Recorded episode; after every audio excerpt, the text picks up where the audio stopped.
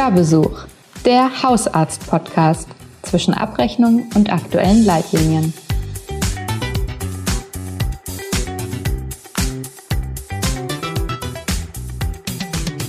Ja, Wirtschaftlichkeitsprüfungen von Arzneiverordnungen. Das äh, ist für viele Hausärztinnen und Hausärzte ein Rätsel, glaube ich, kann man sagen. Ähm, denn einerseits sind die Prüfvereinbarungen oft teils kryptisch formuliert, andererseits ähm, variieren die Prüfmethoden nicht zuletzt von Region zu Region erheblich. Es gibt Richtgrößenprüfung, Durchschnittswerteprüfung, Prüfung nach Zielwerten, Einzelfall, KV-Vorgaben. Also ähm, ein großer Dschungel rund um die Regresse. Und daher freue ich mich besonders, äh, dass wir all diese Themen in einer kleinen Miniserie genauer unter die Lupe nehmen. Mein Name ist Jana Sauer, ich bin stellvertretende Chefredakteurin bei der Hausarzt und ich freue mich, ähm, dass uns heute Timo Franke einen besonders praxisnahen Hörbesuch abstattet. Er ist Psychologe, Neurobiologe und beim Deutschen Arztportal tätig. Hallo, Herr Franke. Hallo, Frau Sauer. Ähm, unsere Leser kennen Sie äh, vielleicht schon vom ein oder anderen Artikel in der Hausarzt, wo Sie diese Themen ja auch aufdröseln. Äh, vorweg, die Links zum Nachlesen packen wir natürlich in die Show Notes. Ähm, was genau machen Sie denn in Ihrer täglichen Arbeit beim Deutschen Arztportal? Was macht Sie so einen äh, Profi äh, zum Thema Wirtschaftlichkeitsprüfungen? Ja, vielen Dank erstmal für die Vorstellung. Äh, genau, meine Artikel kennt der eine oder andere Arzt schon und ich habe mich auch selber ähm, Feedback gefreut, weil einige Ärzte haben ja auch geschrieben zu dem Thema. Ah, okay. Und genau, wie Sie schon gesagt haben, ich bin, wie gesagt, Psychologe und Neurobiologe und arbeite beim RP-Institut, beziehungsweise die Ärzte kennen das eher unter dem Deutschen Arztportal. Und wir sind, wir verstehen uns eben als Ratgeber zur wirtschaftlichen Verordnung. Das heißt, ich beschäftige mich hauptsächlich mit äh, Dokumenten, die ich erstelle, eben für den Arzt zum Thema Regressvermeidung.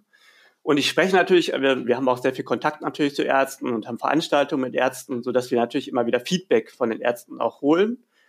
Und beim Deutschen Arztportal bin ich jetzt ungefähr seit äh, fünf Jahren äh, beschäftigt.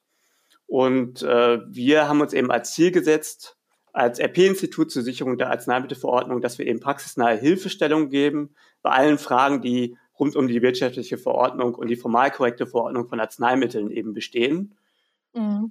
Vielleicht starten wir erstmal so ganz ähm, grundsätzlich, weil natürlich Regressrisiko verringern, das ist natürlich das Ziel, was uns beide ähm, eint, glaube ich, in unserer Arbeit. Ähm, welche unterschiedlichen Prüfarten gibt es denn? Ja, also grundsätzlich muss man da unterscheiden zwischen diesen statistischen Prüfungen der Kassenärztlichen Vereinigung, die natürlich auch verhandelt werden äh, mit den Krankenkassen. Und es gibt eben diese sogenannten äh, Prüfungen im Einzelfall, wo eben der Arzt eventuell auch einen Regress bezahlen muss, schon aufgrund einer einzelnen Verordnung. Also das sind diese zwei grundsätzlich verschiedenen Sachen. Mhm. Und äh, man muss natürlich sagen, jetzt, wie häufig sind diese Regresse vielleicht? Man muss sagen, dass diese Einzelfallprüfungen, da die Regresse haben in den letzten Jahren da sehr, sehr äh, arg zugenommen.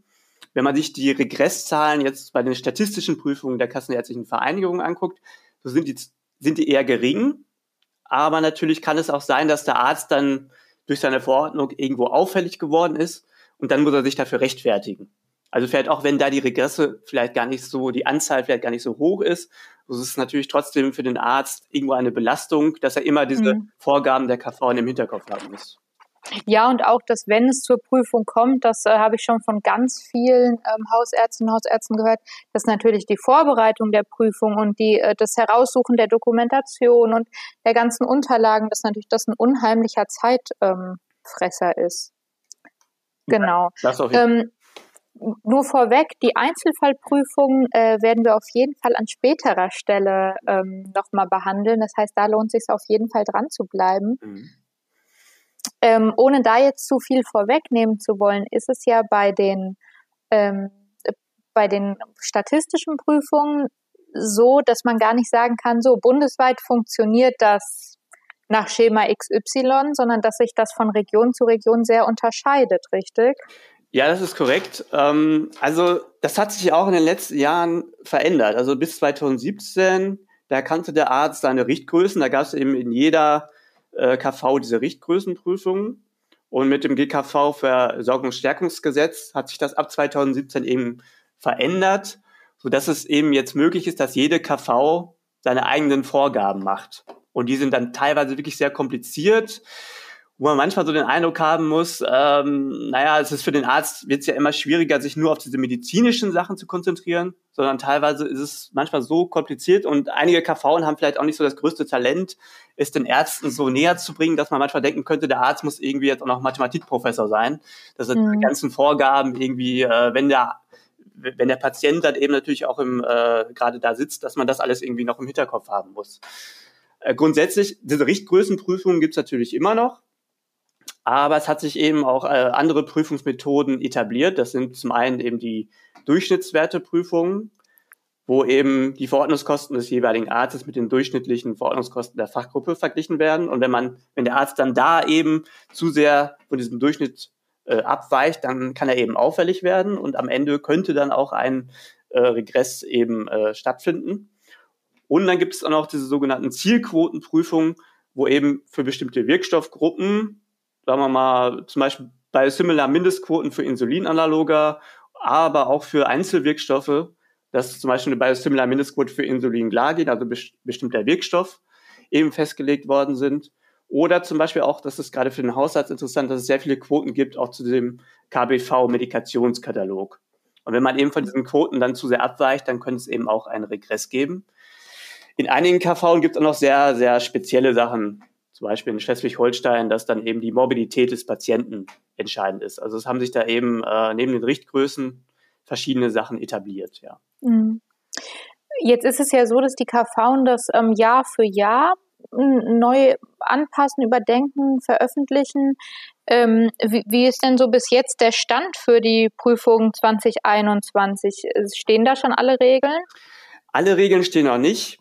Also eigentlich ist es so gedacht, dass diese neuen Regelungen eigentlich schon äh, im Vorjahr dann für das nächste Jahr festgelegt worden sind, sein sollen. Aber das ist eben noch nicht der Fall. Im Moment äh, ist es nach unserem Wissensstand ungefähr äh, 12 KV. Und wir wissen aber auch von einigen kassenärztlichen Vereinigungen, dass es ein bisschen auch pandemiebedingt ist, dass es sich ein bisschen verzögert. Und äh, wie Sie ja wahrscheinlich auch gehört haben, äh, ist es so, dass jetzt auch die, äh, der GKV-Spitzenverband diese Rahmenvorgaben zur Wirtschaftlichkeitsprüfung ja. auch gekündigt hat. Und das hat wahrscheinlich auch einen gewissen Einfluss auf die Vereinbarung. Man kann aber auf jeden Fall sagen, bisher ist es so, dass sich jetzt vom Vorjahr auf dieses Jahr nichts Wesentliches geändert hat. Natürlich diese Zielquoten, die es halt in jeder KV auch gibt, muss man sagen. Also Zielquoten, auch wenn es einige KV prüfen nur nach diesen Quoten, aber diese Zielquoten, die gibt es eben von jeder KV so als Steuerungselement, um mhm. Kosten zu senken. Das ist eigentlich ganz wichtig. Ähm, die gibt es in jeder KV. Die werden natürlich jedes Jahr ein bisschen angepasst. Aber so jetzt von der Grundsystematik, wie eine KV prüft, hat sich bisher in diesem Jahr noch nichts verändert. Mhm. Na, das ist ja, ist ja schon mal eine gute Nachricht eigentlich. ja, ja. Genau. Ähm, ich würde gerne, äh, weil wir so ähm, im Einstieg auch ja wirklich so ganz praxisnah und über das Vermeiden von Regressen gesprochen, gerne nochmal so einen Blick auf die wirklich so auf die Grundregeln ähm, werfen. Äh, wenn jetzt eine statistische Prüfung ist und ich werde mit meiner Hausarztpraxis das erste Mal auffällig, hm. passiert mir noch nichts. Nee, da passiert noch nichts, weil es eben die, da gibt es tatsächlich eine bundeseinheitliche Regelung, die Beratung vor Regress heißt. Mhm. Das heißt also, selbst wenn ich dann das erste Mal auffällig werde, zum Beispiel ich habe die Richtgrößen ziemlich überschritten oder ich habe den Durchschnittswert übersch überschritten oder ich habe auch die Zielquoten eben verpasst und nicht eingehalten, dann gibt es für den Arzt eben die Hilfestellung, dass es diese Beratung vor Regress gibt.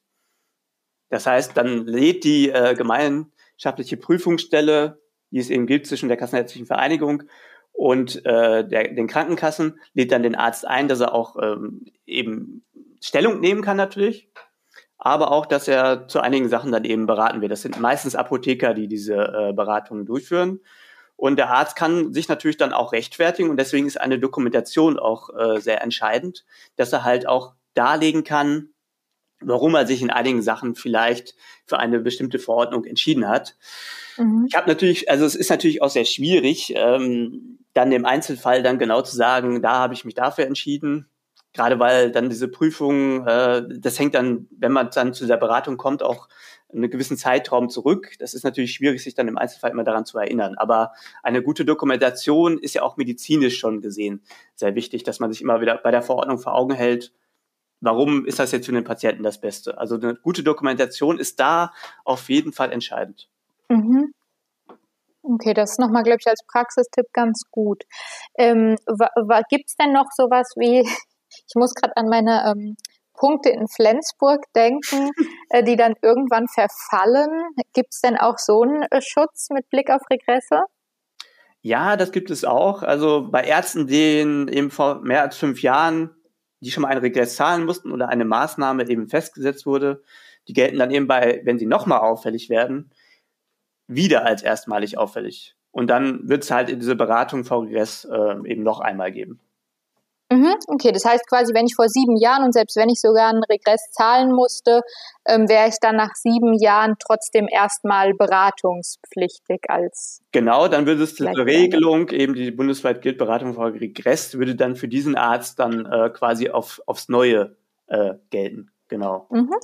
Ja, vielen Dank schon mal für diese äh, Einführung, Herr Franke. Vielleicht zum Abschluss unserer ersten äh, kleinen Einführungsfolge der Miniserie ähm, ganz nochmal auf den Punkt gebracht. Welche Praxistipps können Sie unseren Hörerinnen und Hörern, Hörern denn mit auf den Weg geben, äh, um Regresse zu vermeiden?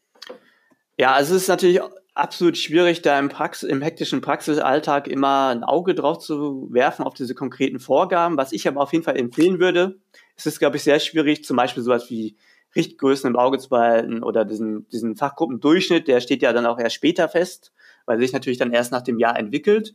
Ich würde mir dann eher, wenn ich mal die Zeit habe, ähm, mir mal diese ganzen Zielquoten irgendwie angucken, weil jede KV hat halt eben diese Zielquoten festgelegt und die sind eigentlich dafür da, um sich auch ein bisschen zu orientieren, wie kann man, wie können Kosten ein bisschen gesenkt werden. Und da spezifisch gesehen würde ich mir auch da mal den Medikationskatalog äh, von der Kassenärztlichen Bundesvereinigung anschauen, weil sich viele Quoten für den äh, Hausarzt eben auch darauf beziehen. Und da kann man sich Wirkstoffe und Wirkstoffkombinationen mal angucken, die eben als Standardwirkstoff ähm, dargelegt werden oder als Reservewirkstoff, die eben vorrangig verordnet werden sollen. Das würde ich auf jeden Fall empfehlen. Genauso wie die sogenannten Praxisbesonderheiten. Mhm. Das heißt, jede, also zum Beispiel, wenn ich viele Hausbesuche mache, oder? Ja, das auch zum Beispiel. Aber es gibt eben auch Praxisbesonderheiten in dem Sinne, dass bestimmte Indikationen und bestimmte Wirkstoffe eben per se von einer Kassenärztlichen Vereinigung als Praxisbesonderheit anerkannt werden. Das heißt also, dass wenn ich in dem Bereich verordne, dass diese Kosten quasi rausgerechnet werden. Und äh, die werden auch nicht so häufig verändert, wie sich diese Quoten verändern. Die verändern sich ja jedes Jahr. Also ich, diese, diese Praxisbesonderheiten, die könnte man sich auch mal ganz genau anschauen. Und natürlich der größte Tipp ist auf jeden Fall immer die sorgfältige Dokumentation.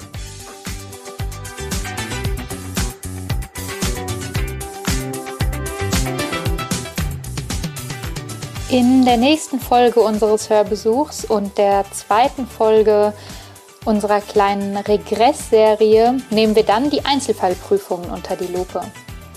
An der gleichen Stelle in zwei Wochen. Bis dahin, bleibt gesund.